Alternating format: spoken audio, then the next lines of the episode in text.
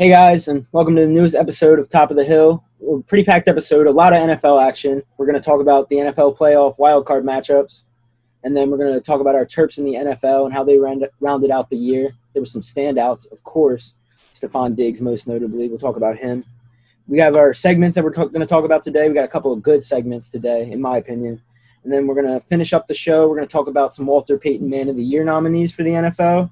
And then, of course, we're going to finish with our top of the hill take. So, hope you enjoy it.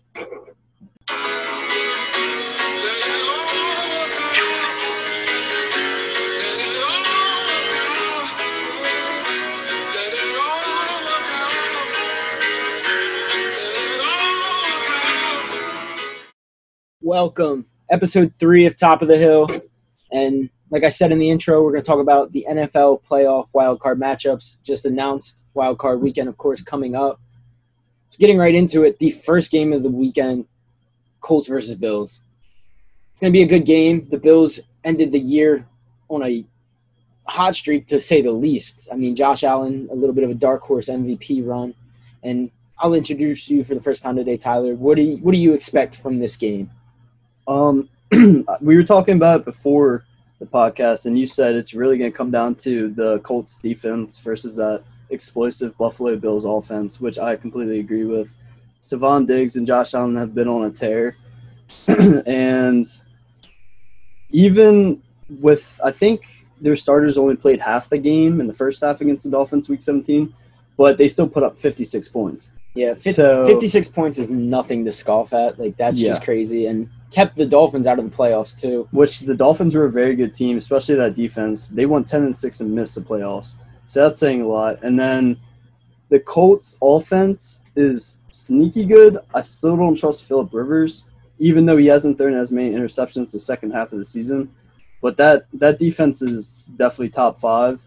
So that defense against that offense is going to be a great matchup to watch. Yeah, absolutely. And and you said we were talking about it. We were.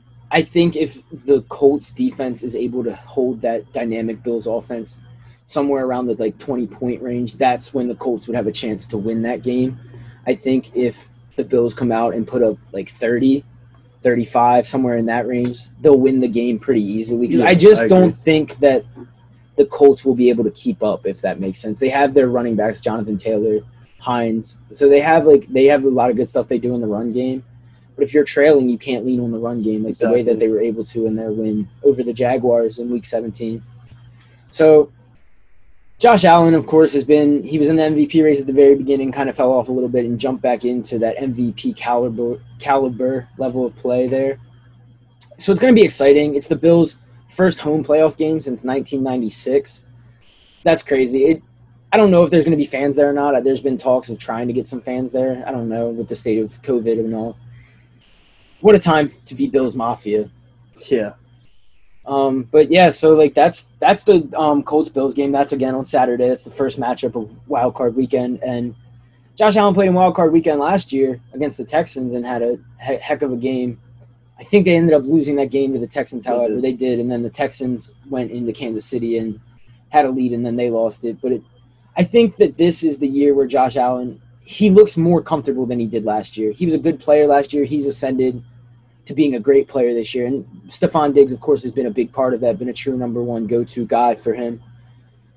I'm really excited for Buffalo. I'm really excited to see what they can do. People are talking about them being the team that could compete with the Chiefs in the AFC, and there's been nobody all season that they've said could compete with the Chiefs. The Steelers when they were 11 and 0, but Oh yeah, and then the Steelers like turned out like they weren't as good as their record, and I think most people would agree with that to be the case at this point. But it'll, I'm just interested a lot to see what the Bills do in this postseason. I think they're going to be a, a good team. I think they're going to have a shot. And playing in Buffalo at this time of year in December and January, that is almost just like one of the best home field advantages, up there with like what Lambeau Field can be in. especially In the winter with a team against the Colts who are used to that dome stadium. Well, not the dome. Well, yeah, they have Yeah, a dome, right? Yeah, Yeah. Lucas so Oil. I mean, they're used to having to deal with no weather at all for eight games every season. So So it'll, it'll be an interesting game. That's the, the two and the seven matchup. The first time ever there's a seventh seed in the NFL playoffs. Really good AFC. I mean, we talked about the Dolphins being ten and six and not making the playoffs. Most years that gets you a wild card spot. At the at the very least, that gets you a wild card spot. the AFC has a bunch of good teams from one through seven, but even still, like the Chiefs are have still been considered like that upper echelon, top of the top of the conference. But they, of course, won't play this week.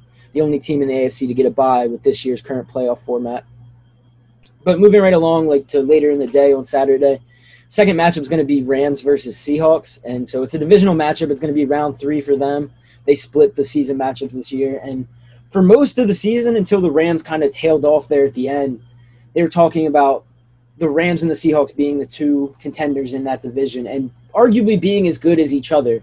Jared Goff's injury status, I mean, he hurt his thumb. He missed the week 17 game, but they still made the playoffs. If he plays, I can see the Rams winning that game. If they have to run out, I think his name's John like Wolford or something like Yeah. that is their backup. If he has to play against the Seahawks, I think the Seahawks can win that game comfortably. Obviously, like the Seahawks defense has had its question marks all season, but Jamal Adams has been playing better. They traded for Carlos Dunlap, who's been a consistent defensive lineman piece for them Yeah. They don't need to play great. They just need to play complementary football to what Russell Wilson and DK Metcalf and Tyler Lockett, Chris Carson, like guys like that, what they can do. But if the Rams come out and Aaron Donald, Jalen Ramsey, and stuff, if they shut down the Seattle offense, that's going to be the path to the Rams winning that game.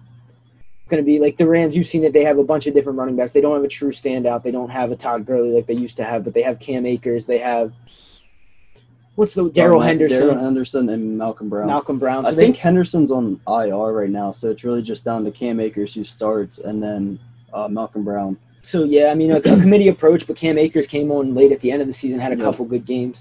So if they can if they can get their running game going against the Seahawks defense and the Rams defense can keep the Seahawks high powered high octane offense at bay, that's the path to winning the games if if you're the Rams. I think this has got to be who you would want to play if you're the Rams. Like this is probably one of the teams you know the best. Yeah, I agree. I mean, they, like you said, they played them twice in the regular season. Both games were super close.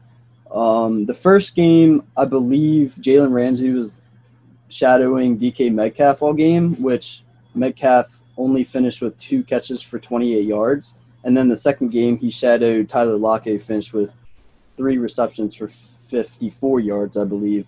So I'm interested to see in how Jalen Ramsey plays, if he's going to shadow DK Metcalf again or Tyler Lockett.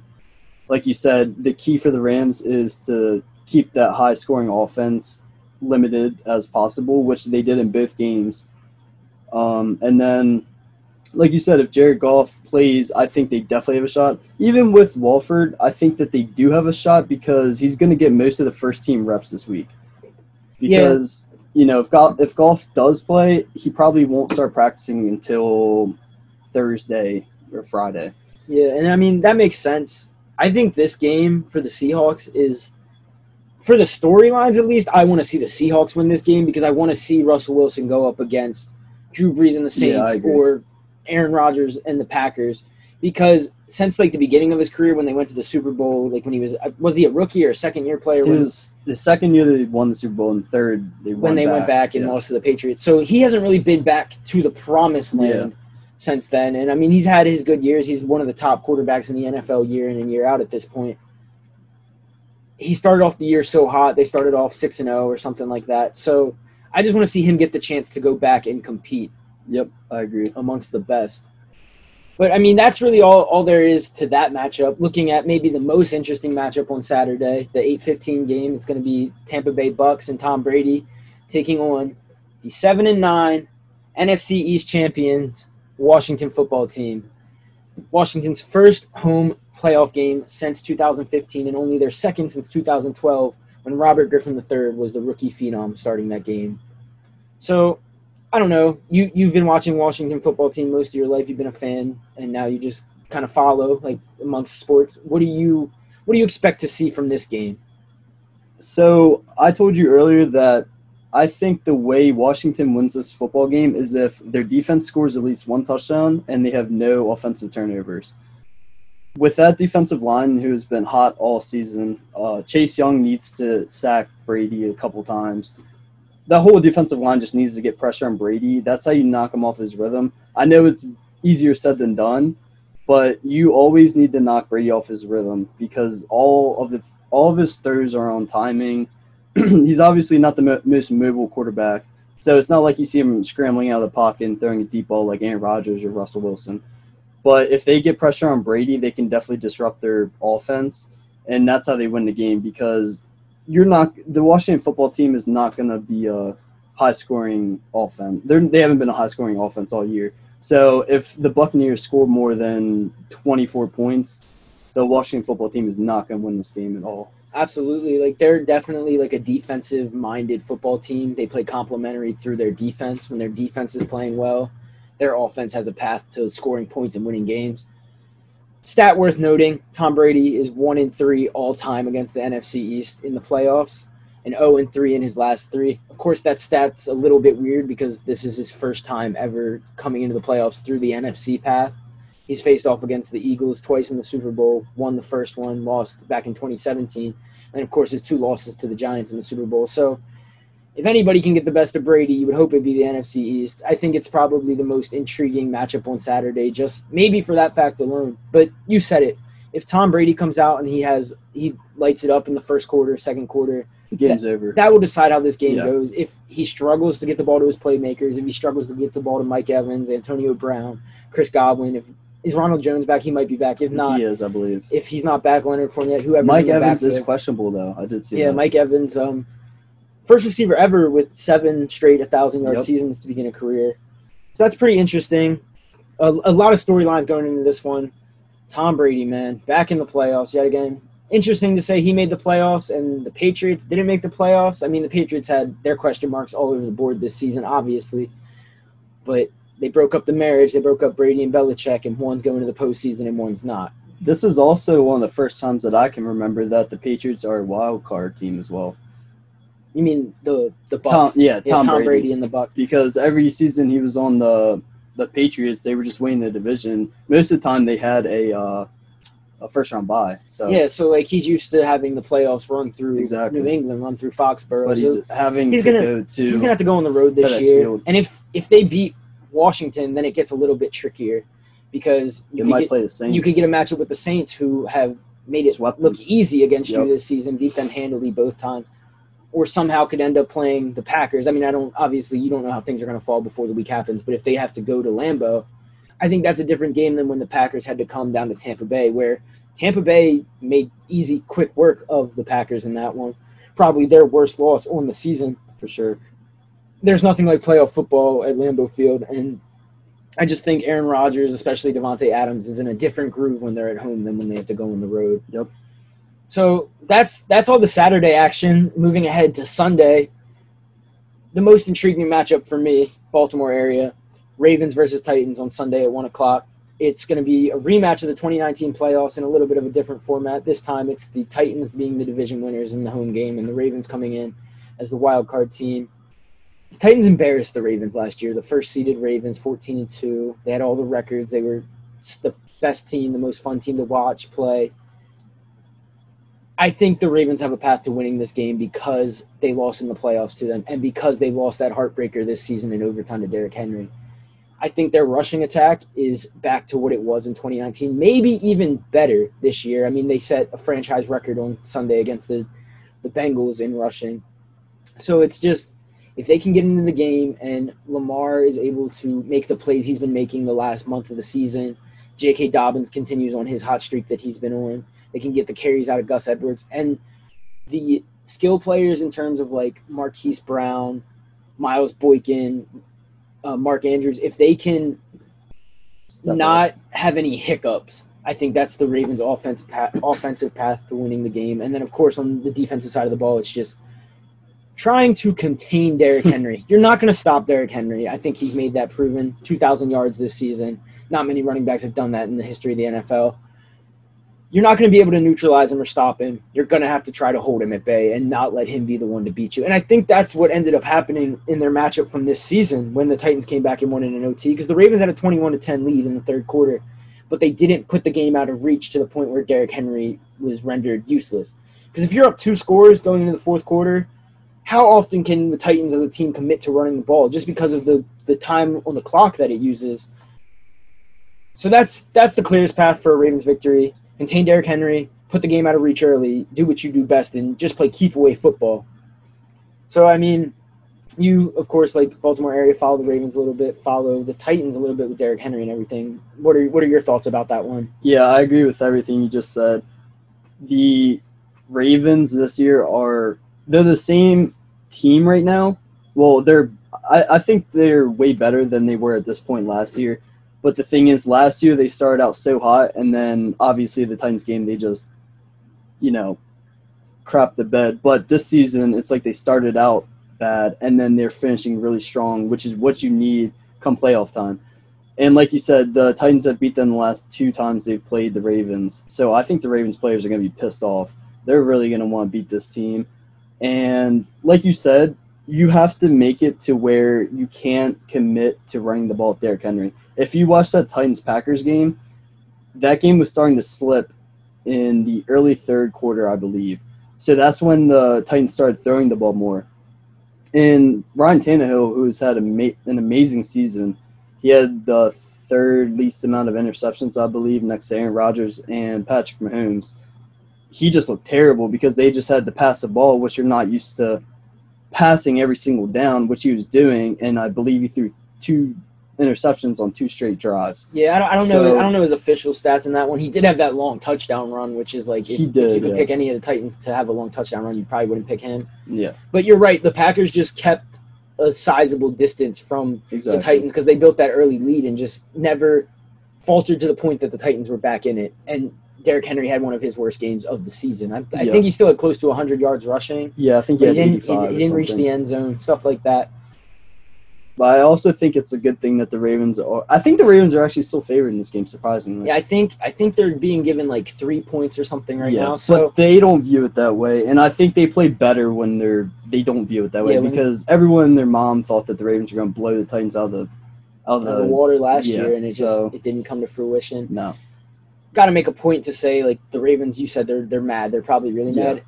The Titans like danced on their logo and like like rioted on their logo in their matchup before this season. So that's just another thing probably in the back of their minds. Like Mhm.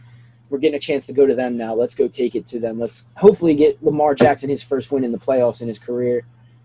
That's really all there is to that game. One of the more interesting ones in terms of storylines, just with the recent history between the Titans and the Ravens. Whether the Titans are truly the Ravens' kryptonite, I guess we'll find out on Sunday. And then moving forward to the next game on Sunday, the game that we've had the most debate about here today so far, the Bears and the Saints. That one's at 4:40. It's going to be on the the normal networks, but it's also going to be on Nickelodeon.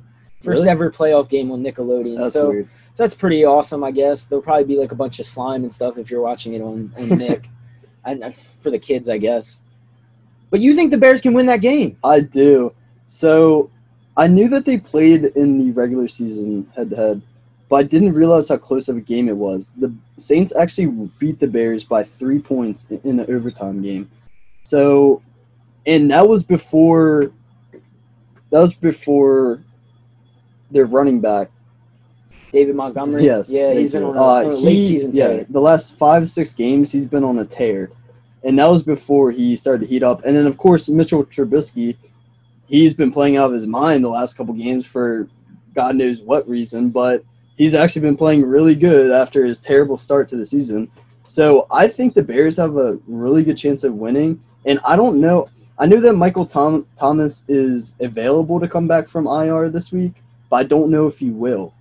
So that's another key point. If Michael Thomas can't play, that really hurts the Saints because then all you really have to lock on is Kamara because it's going to be Emmanuel Sanders and Kamara as Drew Brees' top options, and Sanders is going to be a lot easier to control than Kamara. So And and that's a that's a good point. I mean, that's one thing that we highlighted is this year when Brees has played and been in the games, the Saints seem to kind of go as he goes Mhm. to an extent. yeah, I mean, you saw Kamara on their Christmas game when they played the Vikings, six touchdowns. I mean, that's crazy. Six touchdowns tied an NFL record from like 1929 or something like that. He's going to be going up against a pretty decent Bears front seven. I mean, they have Yeah. Khalil Mack, Akiem Hicks up front, and then they have Roquan Smith out of Georgia, good linebacker. And I, Fast I think he's in his second year, second or third year. second year he's super fast. He's been playing like really well. So I think the story of that game will be if Kamara can get off to a hot start early, maybe get some catches, find the end zone in the first quarter, second quarter.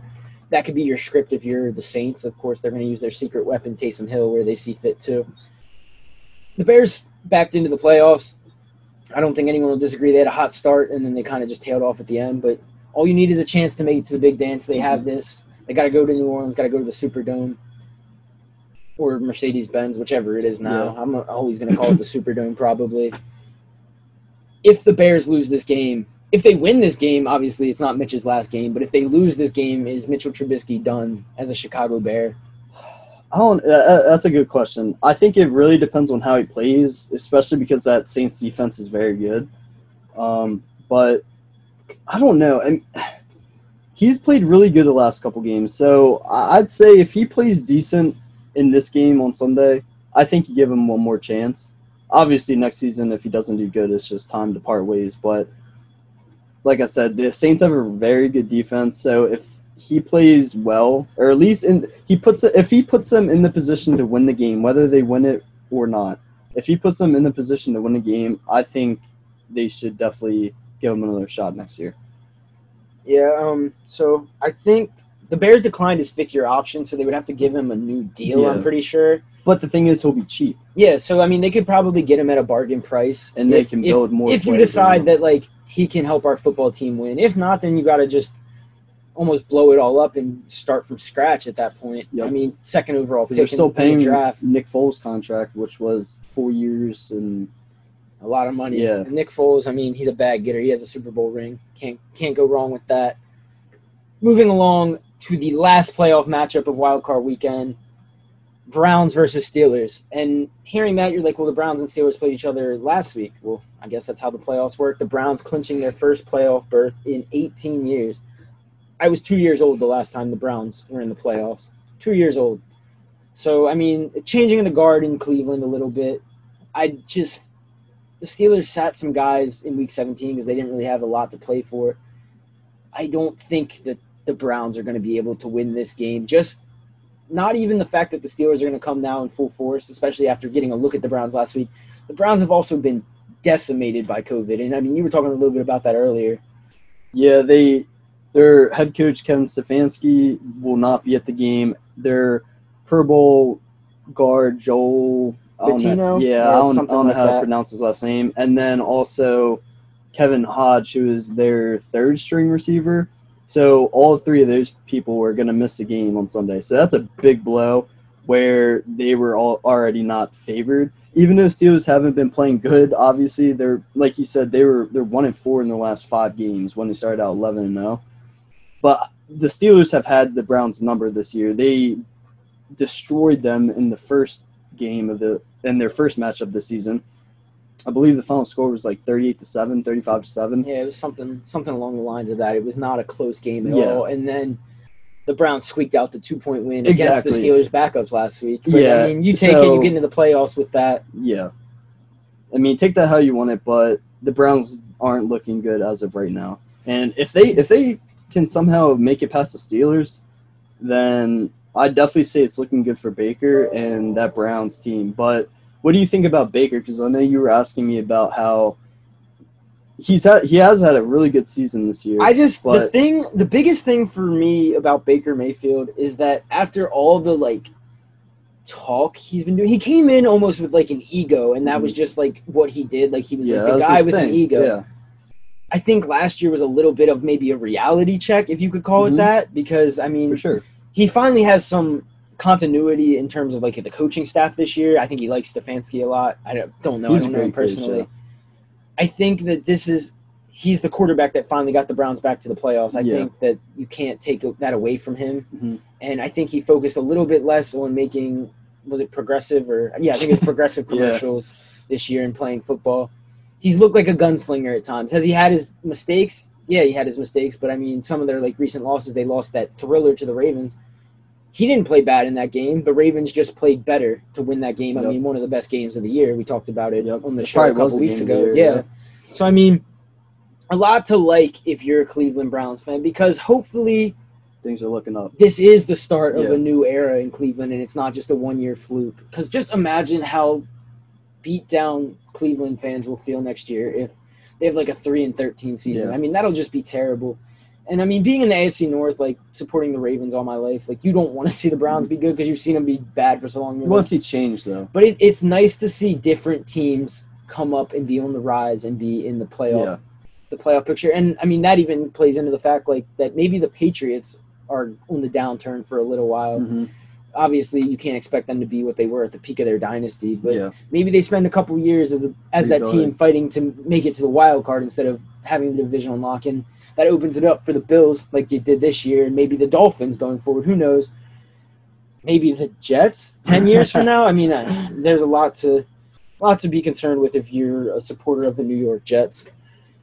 But that's the NFL wild card matchups. I mean, a lot of good games this weekend. Six games in the wild card matchup, which is more than the usual four because of the change playoff format.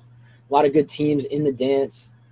And I think it's a good precursor to the divisional round where, of course, you're going to get to see the Chiefs, you're going to get to see the Packers facing off against whoever can make it out of the wild card round.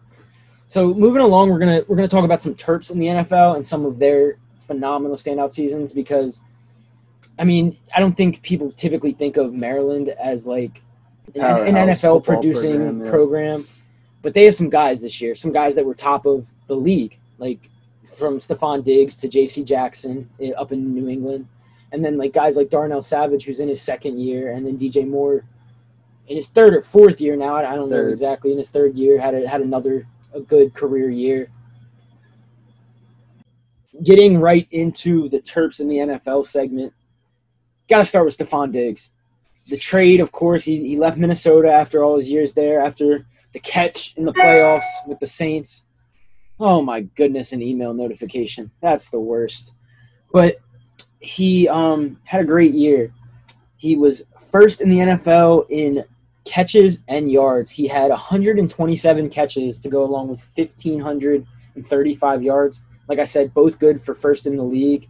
And I don't think at the beginning of this year anyone thought that that's what his ceiling was going to that Bills offense.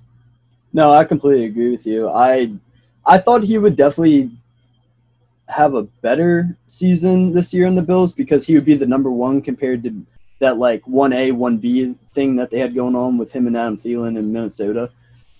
But yeah, he I mean I feel like every single week we were just talking about Stefon Diggs and that Bills offense. He just put them to new heights this year. And reading off his stats as you just were, he only had eight touchdowns, which was like super surprising to me because I knew that three of them came in week 16 of the season. So that's just crazy that he only had eight touchdowns all year, but his catches and yards were just to lead the NFL is amazing. it's weird to say that the guy that led the league in receiving and catches was a security blanket, but that's exactly what he became for Josh Allen. He became that go-to guy. And I think you see the better teams in the NFL year in and year out. They have a clear-cut number one. They have a almost one of those trios where it's a good quarterback, a good receiver, a good running back. I mean, the Bills didn't have a star running back, Devin Singletary, Zach Moss getting a lot of time this year. But for Diggs to come in, especially with the gunslinger that Josh Allen is, like, I mean, Diggs isn't always going to take the top off your defense. He likes to work in those intermediate routes and stuff like that. A career year for the guy, the fifth round pick of the Minnesota Vikings. And when it looked like he was the problem in Minnesota because he wanted out, and then he just came and Proved like- everyone wrong. exactly proved everyone everyone wrong and was just I'm that good. I'm that guy. I can be a number one in the NFL. But everything I've heard about him too off the field has just been amazing. All the guys said that they love him, and all he does is try to make sure that everyone else is playing better with him. Yeah, and I So- it's funny you say that because I saw a story, it was a couple weeks ago on ESPN about how when he got to Buffalo, it was like all the COVID stuff going on. He couldn't really connect with the guys right away. He met Josh Allen like playing Call of Duty. Yeah, I did hear that. Yep. So that's just it's interesting. That's like a 2020 version of meeting your quarterback for the first time. I think their relationship off the field has only benefited them together on the field, and I think that's I what. I think the move to get Diggs for Josh Allen is what elevated the Bills from a fringe playoff team to being able to go win that division this year.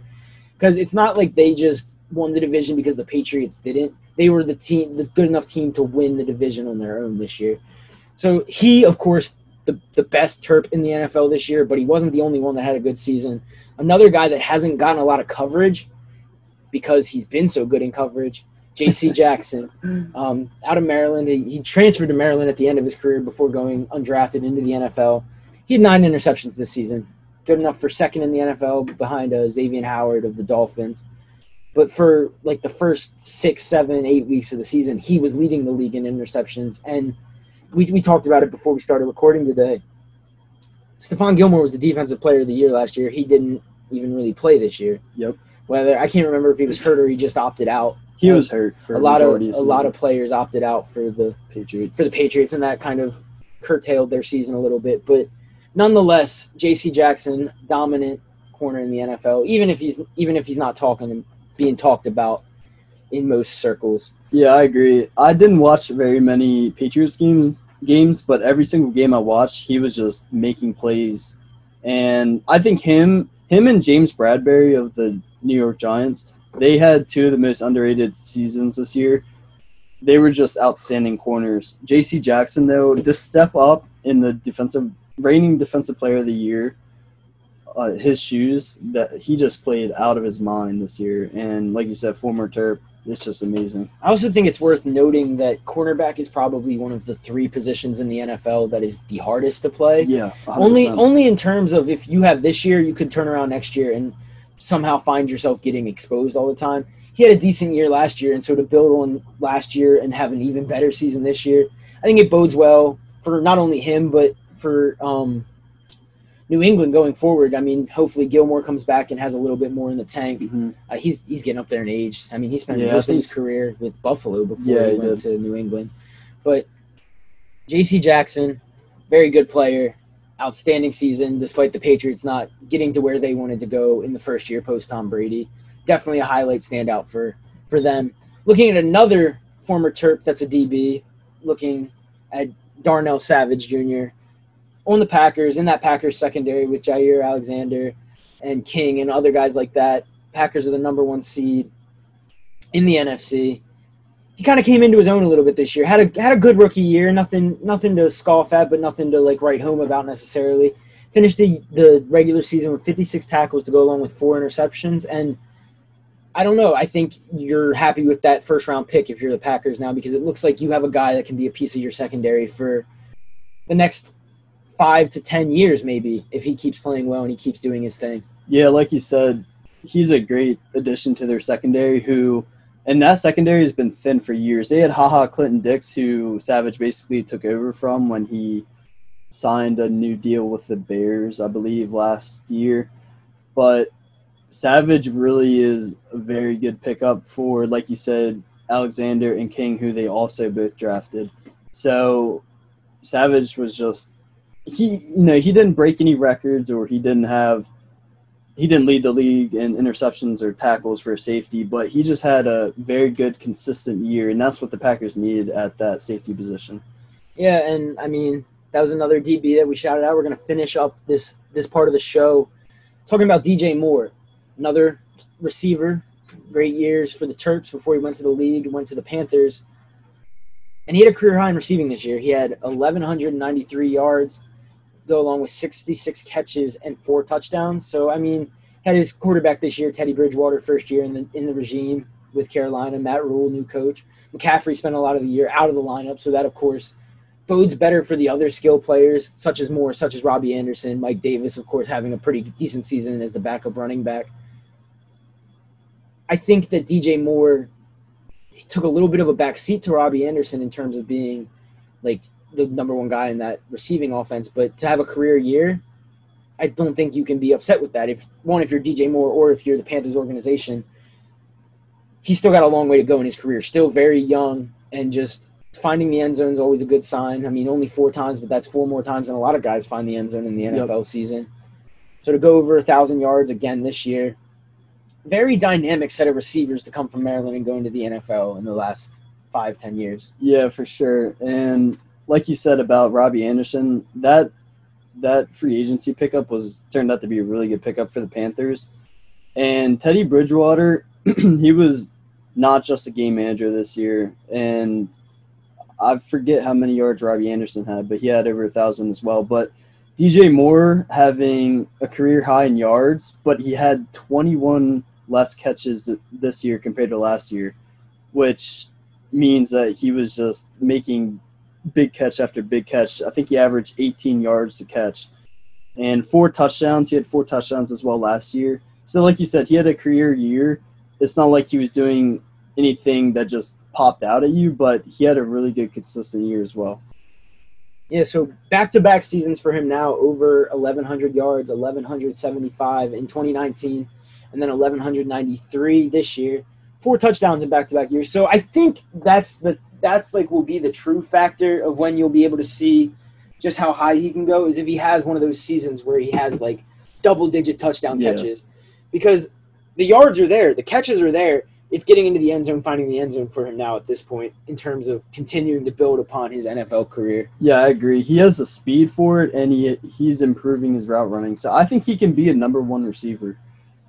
Yeah, absolutely. And I think, um, like we said, he's he's very young. Robbie Mhm. Anderson's there now, but Robbie Anderson's a little bit a little bit older than DJ Moore. I think that the Panthers kind of had a lot to adjust to in year one, especially with McCaffrey being out of the lineup for so much because that's supposed to be your focal point. I don't know what DJ Moore's ceiling is, but I feel like he's still got more to go, and does, more to yeah. go after back-to-back thousand yard seasons. That's something to be excited about if you're a Panthers fan, if you support Terps in the NFL, like if you follow DJ Moore's career. I think he's going to be very, very good for a number of years for the Panthers.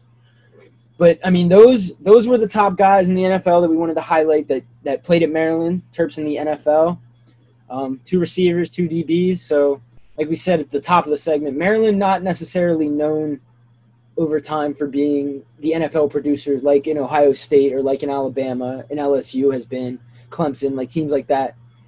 The guys that have made it from Maryland and go into the league Stars. have been pretty good players for the most part. Of course, you have your role players, but every college team will have guys that just go and become role players.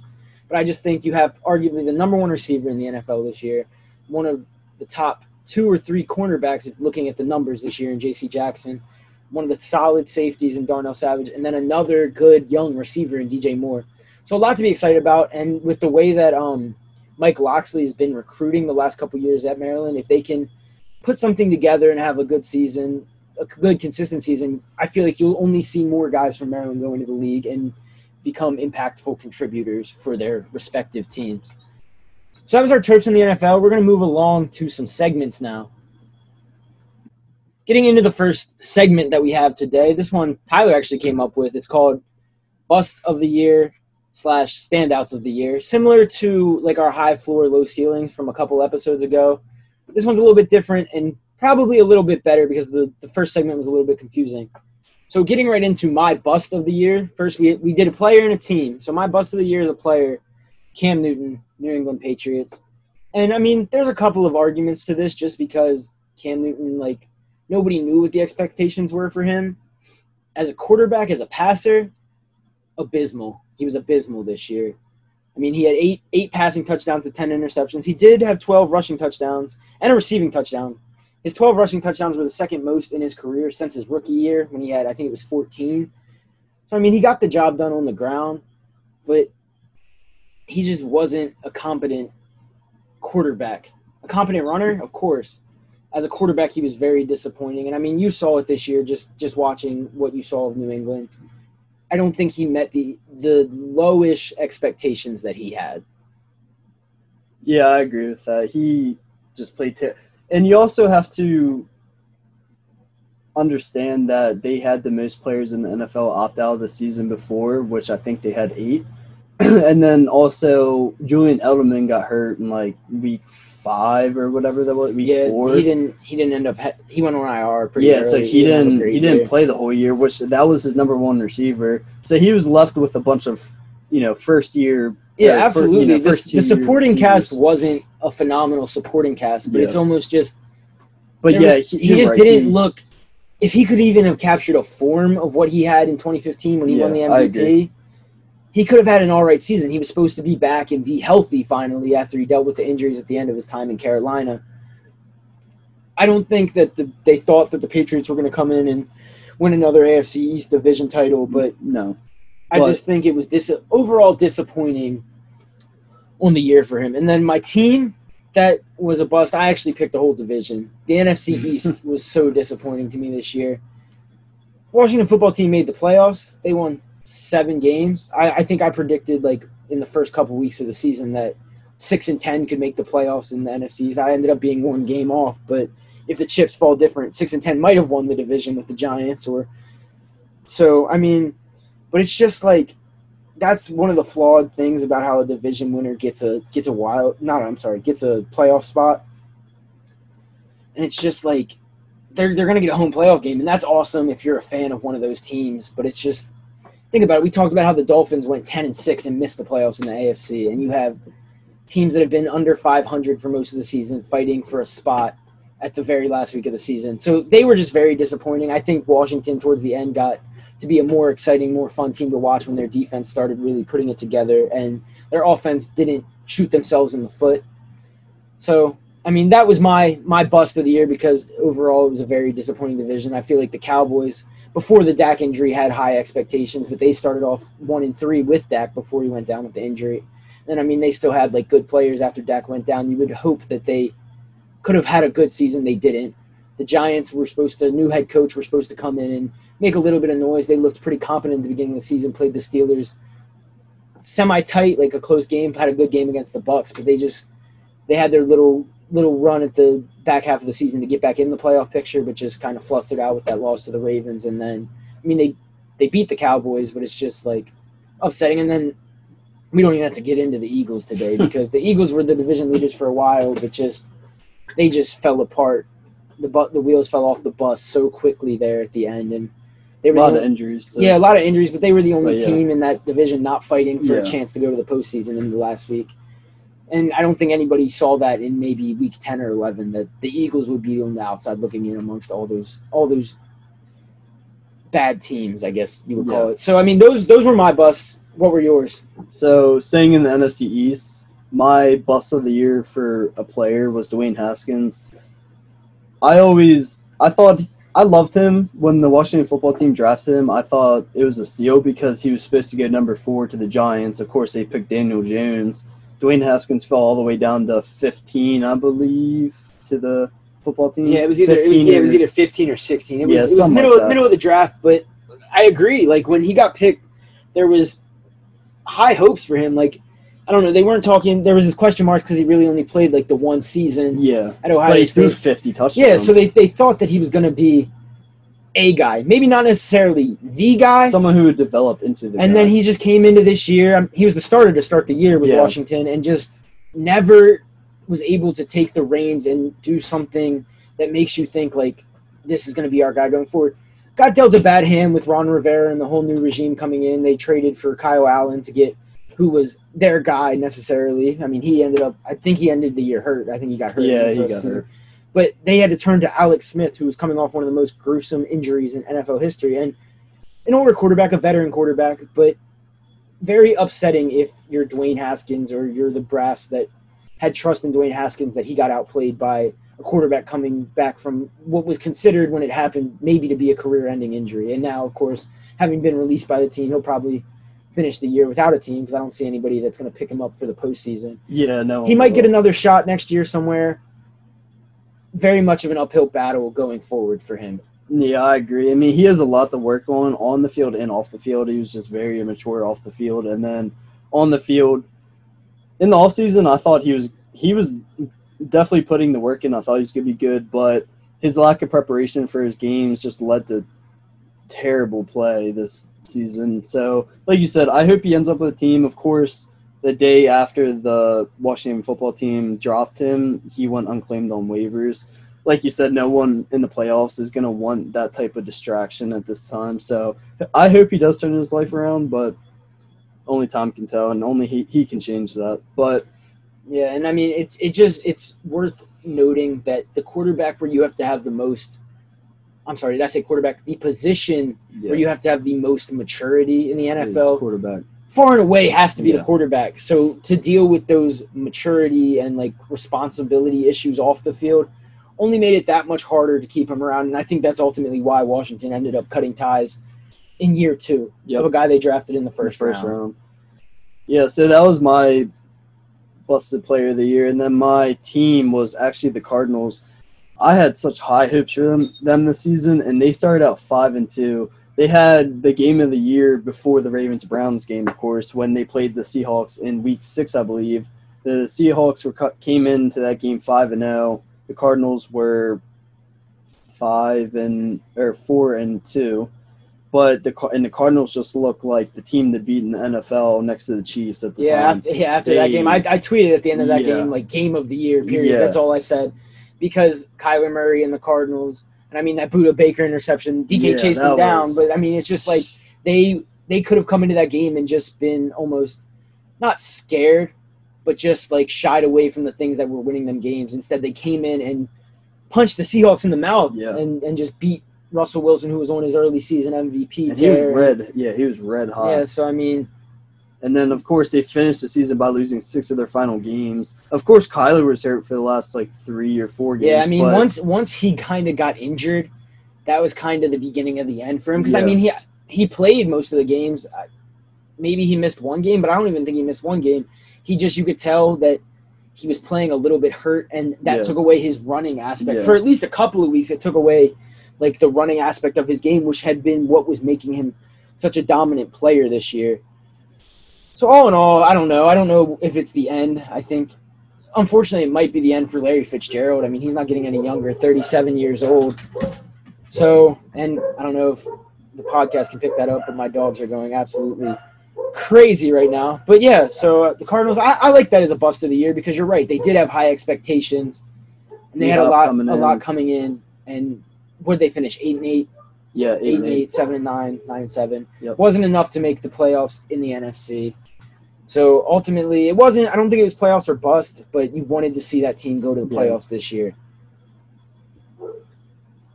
So moving along to the standouts of the year, my standout player was we talked about a little bit earlier in the show was Baker Mayfield. He had 3,500 yards, 28 touchdowns to eight interceptions this year, and the reason that he was my standout like player of the year, breakout player of the year, was because this was a make or break year for him. I think you could say. I mean, we talked about like the progressive commercials and stuff, but he came into the league with that guy like he's like I got a chip on my shoulder and kind of gave him an ego. And then you saw last year like that didn't work out because the Browns didn't win that many games. It, that look that like look is fine if you're one of the top teams in the in the league, but the Browns weren't that, and so it was kind of like people were starting to question Baker. But he came in with Stefanski this year. They had a good attack, good rushing attack, two of the top running backs in the NFL, arguably. And I think you can make the argument that they're the best running back combo. And then you have Odell before he got hurt.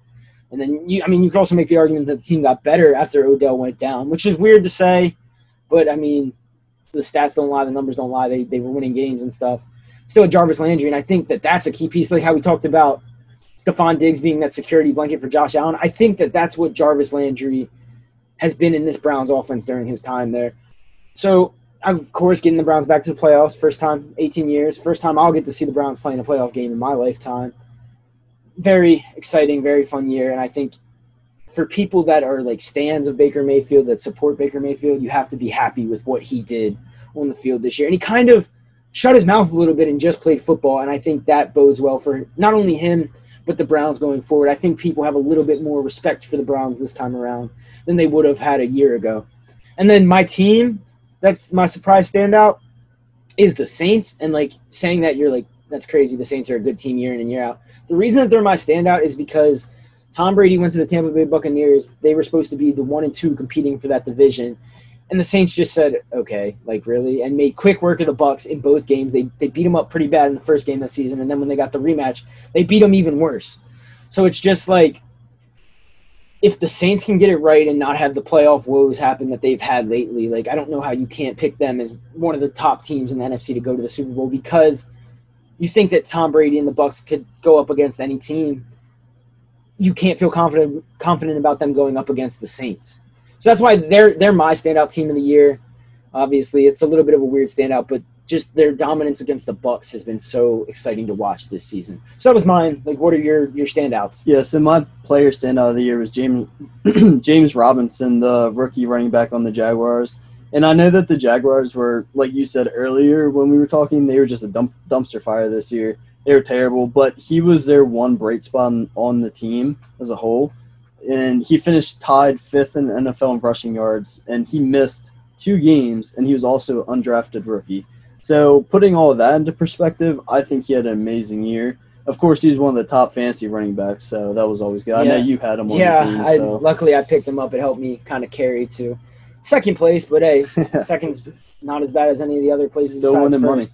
Yeah, so I mean, I, I like that as a standout player of the year because we, we talked about it at the top of the show or before we even started recording. They could have had a running back by committee down there. There was They not a lot to be excited about at, in terms of the season in Jacksonville. You were always kind of looking ahead towards the draft, towards getting that first pick, towards hopefully getting Trevor Lawrence. He took the reins as a rusher and, like you said, undrafted, over a thousand yards. I, what was it, fifth? You said so. Yeah, just just like the definition of a standout player Yep. in James Robinson. So the future is definitely bright for him. And then my standout team was the Buffalo Bills, of course. We were talking about Stefon Diggs and Josh Allen earlier. You know, he just took that team to new heights. And then that defense has been playing really good as well. And I'll be the first to admit, I hated Sean McDermott, the Bills head coach, when in his first season. I, I just hated him because I was a Tyrod Taylor fan. I wanted him to succeed. And of course, he pulled him out in his first season with the Bills in place for Nathan Nathan Peterman, I believe. Yeah, and that just so we all knew how that went than- out. But and then I did not think that Josh Allen was going to be a good NFL quarterback either. So I thought that that was a terrible draft pick. But hey, look at them now. That's why I'm not an NFL head coach. So yeah, of course. I mean, the Bills doing very good. So those those were our busts and our standouts of the year in the NFL. NFL regular season wrapping up, so we can make those kind of predictions. Moving along to the other segment we have today, it's going to be a quick in case you missed it. And in case you missed it, vintage Steph Curry the other night. 63 points, 50% three point shooting, 8 of 16 from beyond the arc, and he finally took out those braids he was wearing. it was like a weird start to the season. Of course, like don't get me wrong, the Warriors decimated by injuries, Klay not not being there, KD moving on, Draymond being old now. Like I don't know, Draymond's just not what he was at the, the start of the Warriors dynasty. And the Warriors lost a couple games early to good teams, and I mean that's to be to be noted. But that game was against the trail the Trailblazers, I'm pretty sure, and they played the Trailblazers on Friday, and the Trailblazers beat them. So it looks like on the they played again on Sunday. Steph was just like, "All right, I'm having none of that. I took the braids out of my hair. I'm gonna go score 63 points." I mean. 63 points is a big deal in the NBA. It's not easy to go out there and score that many points. And then he followed it up the next night with like it was something like 30 points, 8 rebounds and 9 assists. Something along the lines of that. So Steph might be back to being one of the top 5 players in the NBA when healthy, when he's firing on all cylinders. but the question is, is that going to be enough to get them to the playoffs in that tough Western Conference? Yeah, So- and I don't know. I mean, I kind of like the pieces they have around Steph, too, but yeah. obviously the pieces that are around Steph aren't a Klay Thompson, Yeah. aren't a KD, aren't a Draymond at his peak. I mean, James Wiseman, there's a lot to like about him. Oubre's been intriguing, I would say. he hasn't. Yeah, he hasn't been as good as as good. He's had his past, moments. He, but he's been yeah. trying to dunk on everybody to start the season. So I mean, NBA still just getting started, just rounding into shape. I mean, starting just a couple of weeks ago. So it's just good to see Steph Curry being back to the Steph Curry that we've come to know and love I agree. since he took the NBA by storm back a couple years ago. So we're gonna wrap up. We have we're gonna talk about a couple of Walter Payton Man of the Year nominees. We both picked one out, and then we're gonna finish up with our top of the hill take for the week. So wrapping up the show, uh, like I said, Walter Payton Man of the Year shout out. So I mean, if you watch the NFL, you know you've heard of the Walter Payton Man of the Year before. It's a guy that has done a lot in his community, and each team picks one guy. So we took a look at the list and kind of just tried to pick out some guys that we wanted to highlight. The guy that I picked was Travis Kelce for the Kansas City Chiefs, and aside from his Walter Payton Man of the Year stuff, I think that it makes it even that much better because he had such a great year. He had the best year by a tight end in the NFL this year, one of the top tight end seasons of all time. And he's also been able to do all this in the community. He works with a, a program, it's called Operation Breakthrough. And it described it on its website as looking to help the poorest of the poor in Kansas City. It works a lot with people that have, a, it said about 80% of the people in their program um, live on like less than $12,000 a year, something like that. And it also works to help children who've been exposed to trauma or violence like at a young age. So I just, I think that's a really big thing to not only be a great NFL player, but to also be a stand-up guy in the community on top of that. And so that's that's who I wanted to shout out this week, and that's my Walter Payton Man of the Year shout out.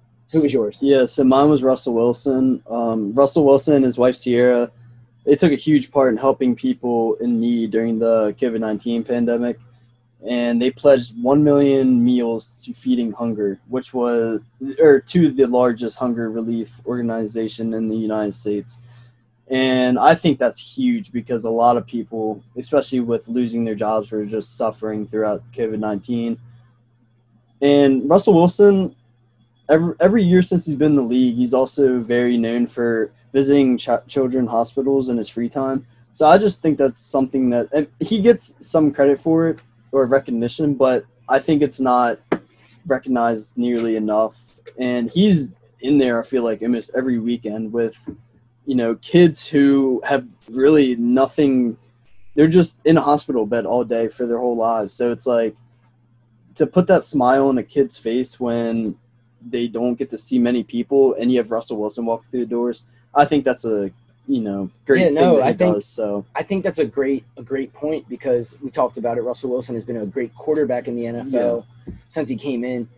I think you can make the argument he's one of the top three best like stand up people in the Yeah, NFL too. 100%. Just from and obviously he's able to use his platform. He's able to use Ciara's platform as well. mhm.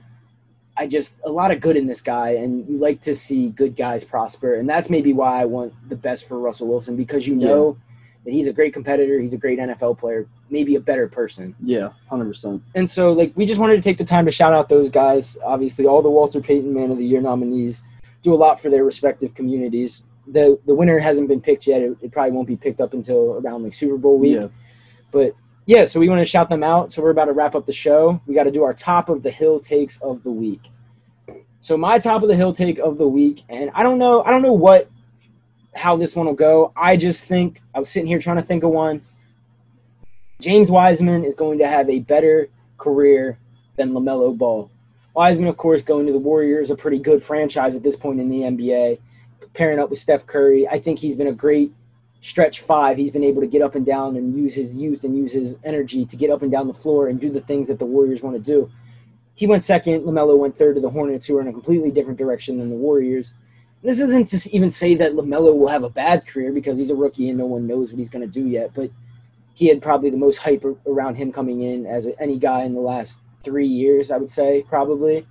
And I think Wiseman, uh, only playing the three games at Memphis, kind of came in more quietly than LaMelo Ball did. I think he'll end up having a better career when things are all said and done.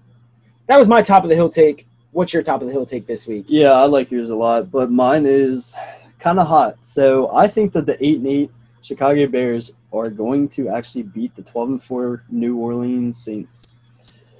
So that's pretty hot, especially with how good the Saints are. But the last couple years, the Saints have not had the best luck in the postseason. And I just think that with Mitchell Trubisky playing really good right now, I think they have a chance, especially with their game in the regular season where it went to overtime and the Saints being by field goal. So that's my top of the hill. Yeah, and I mean, we talked about that earlier in the show when we were talking about the the playoff matchups, obviously. But you really think that? Like, I, don't do. know. I do. And I, hey, they made it in. They now they have a chance. They just got to play the team in front of them. Exactly. It wouldn't be the craziest thing in the world. We've seen crazier things happen. I don't think you're going to find many out there that think the Bears are going to win this game. So I agree. That's a little bit of a hot take, but perfect for the top of the hill take of the week. So yeah, that's our show this week. It might have been a little bit long. We missed last week. We wanted to get back into it. Hit all the NFL. Uh, so yeah, that's our show. Hope you enjoyed it. Peace.